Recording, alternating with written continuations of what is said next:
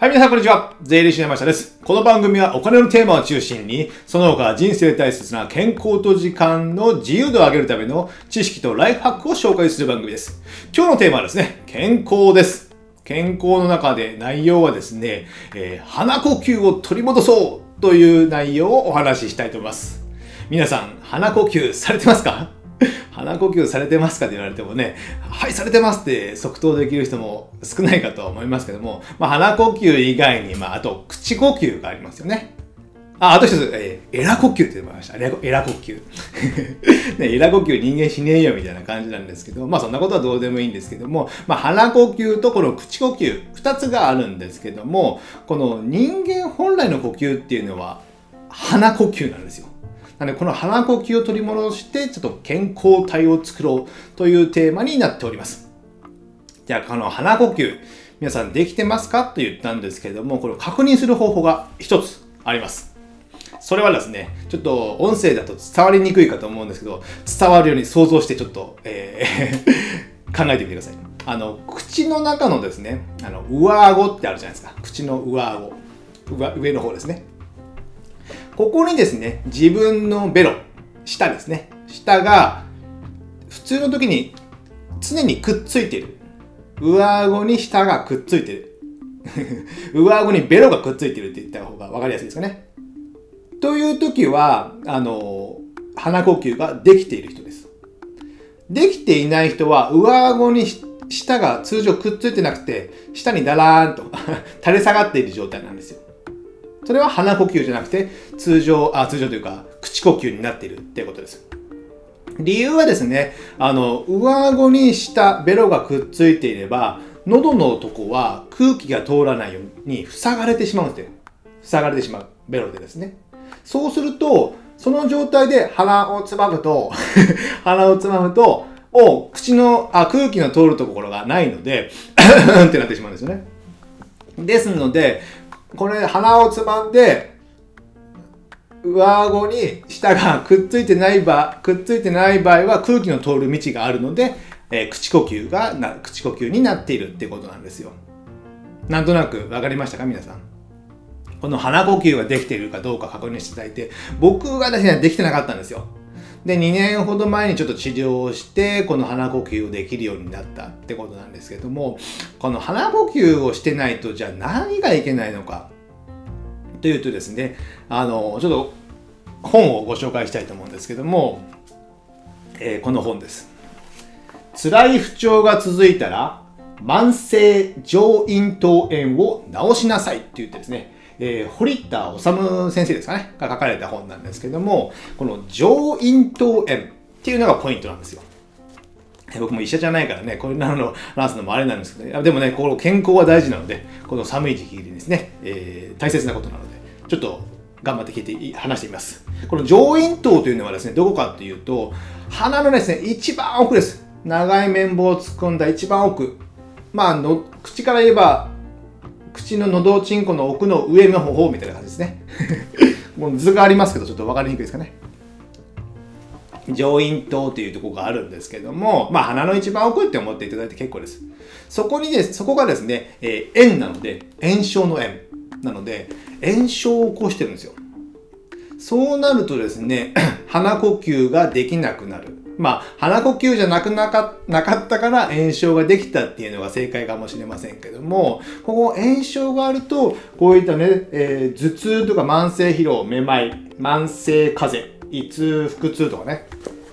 こういった慢性的にあの疲れやすいえ、体調になってる方は、この上咽頭炎を疑ってみたが良いのかなと思います。で、鼻呼吸ができてないとですね、ここの上咽頭のとこに、えー、インフルエンザ菌とかね、えー、コロナウイルスとか、こういったばい菌がついて、そこから体内に取り込まれて、えー、病気になるという流れになるので、この炎症を取り除かないと、もう弱い体にやっぱなってしまうんですよね。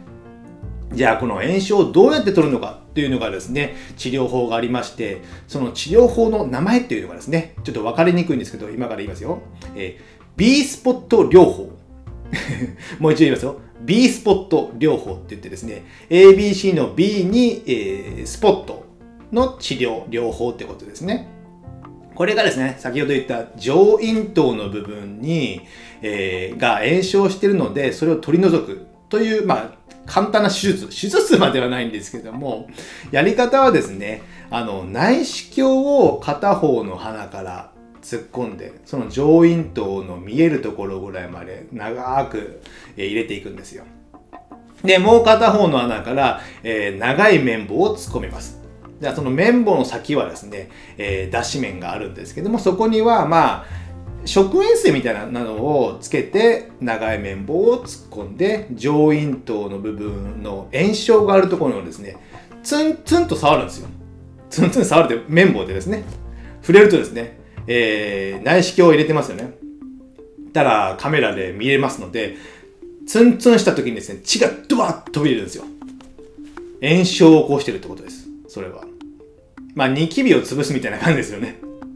ニキビを潰したらバーってそのばい菌が出てますよね。そのばい菌を取る治療っていうのがこの B スポット療法なんですよ。なので僕も一回ね、2年ぐらい前かな、それやってもらってですね、えー、内視鏡のモニターを見ながら治療されてたんですけど、こうやってですね。びっくりしましたもんね。血がドバッと飛び出るんですよ。まあ、鼻血が垂れ流れるわけではないんですけど、ね、えー、鼻の奥に血が出て、で、その後鼻を噛んだり、うがいをしたらですね、やっぱ痰に、汚いですけど、痰に血の塊とかが溜まってたと。それぐらい炎症してたんですよ。僕もですね、えー、こんな元気な体質に見え見えそうですけども、基本風邪ひきやすかったんですよ。昔から。まあ年に1、2回は耳鼻科に行ってるような感じですね。で、2年に1回はインフルエンザになるというですね、入り物が大好きな山下くんなんですけども、まあそんなことはいいんですけども、やっぱそれの原因として、やっぱ鼻呼吸ができてなかった。で、その治療したおかげで、ここ2年は、えー、風邪もひいてませんし、インフルエンザもなってない。で、体調を取り戻してるっていう状況なんですよね。で、そのね、この B スポット療法をぜひ皆さんにやっていただきたいと思うんですよ。で、治療のあの、金額、あの、これ保険が効かないので、一回そのね、一番最初にあるその内視鏡を突っ込んで治療するのが、まあ1万円前後、1万2、3000から1万円ぐらいはかかってしまいます。なので、ここのハードが若干高い。で、できればですね、最初は1、2ヶ月定期的にちょっと通った方がいいんですよ。僕は1週間おきに1回通いました。で、2回目以降はですね、その内視鏡も突っ込まなくて、えー、綿棒、長い綿棒を突っ込むだけですので、まあ、2、3000円、これクリニックで違うんですけども、3000円弱ぐらいできると思いますので、それぐらいであればですね、全然まあ負担的には小さいのかなと思いますので、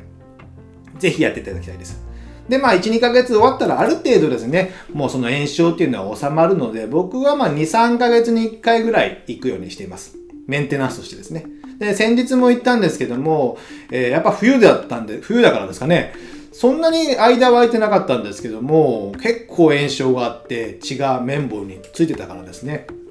また2月ぐらい、まあ1ヶ月後ぐらいにですね、もう一度早めにちょっと検査、検査というかですね、メンテナンスに行こうかなと考えております。でですね、えー、まあ、病院を探すポイントとしてはですね、あの 基本的にですね、耳鼻科ではあんまやってないんですよ。耳鼻科の先生がね、やりゃいいんでしょうけど、まあちょっと耳鼻科の悪口言うわけじゃないですけども、あそこに行ってもね、ただ薬だけ出すだけで終わりじゃないですか。それじゃ根本的にやっぱ治療になってないですよね。で、なぜ治療、その、インフルエンザは別としても、なぜ風邪をひいてるのかとかね、なぜ鼻づまりや喉が痛いのかとかですね、そういったものを根本的にやっぱ治さないと、病気と一生付き合っていかないといけない。それできついじゃないですか。でも僕が言ってるのはもう普通の内科の先生ですよ。胃腸科とかかな、基本は。なので、その、全然知らない人が多いです、先生によっては。なので、地域、田舎の方に行くと、あの、ネットでググってもね、出てこない可能性があるので、ちょっとまそこら辺は難しいとこなんですけども、ある程度都会のクリニックを探せないといけないのかな。僕の福岡で 福岡とかであれば、通にネットで4、5件ぐらい出てきますので、だいぶ広まってはきてるんですけども、まだまだ耳鼻科とかではされてるとこは少ないのかなと思うので、まあ、ネットで検索して行かれてみてはいいかなと思います。でですね、あの、最後に、まあ、なんて言うんですかね。おまけ情報で一つですね、これをやることのメリットがもう一つありまして、あの、鼻呼吸をすることによって口を閉じるようになるんですよ。口が開いてない。僕意外と昔開いてたんですよね。で、口を閉じるようになると、口の中が乾燥しなくなって歯の汚れがつきにくくなるんですよね。これ結構びっくりしましたね。僕3ヶ月おきぐらいに歯のメンテナンスに行ってるんですけども前歯の上の前歯の方前面っていうんですかね。がですね、結構黒ずんだりすることが多かったんですよ。なんでかなって言ってたんですけども、口を閉じてくださいってはね、歯医者さんから言われてたんですけど、なかなかね、その口を閉じてくださいって言われてもね、まあ気にはするんですけど、いや無意識のうちにやっぱ開けてしまってる。でもこの B スポット療法で治療することによって鼻呼吸ができるようになったので自然と口が閉じるんですよ。そしたら口の中が乾燥しなくなっていろんなばい菌とか汚れがつきにくくなるというダブルでですねお得な 治療法になってますのでぜひこの B スポット療法を試して鼻呼吸を取り戻せば、えー、幸せな健康体になれると思いますのでぜひこの寒い季節に一度やってみてはいかがでしょうかじゃあ今日はこれぐらいにしたいと思います。ではまた次回お会いしましょう。さよなら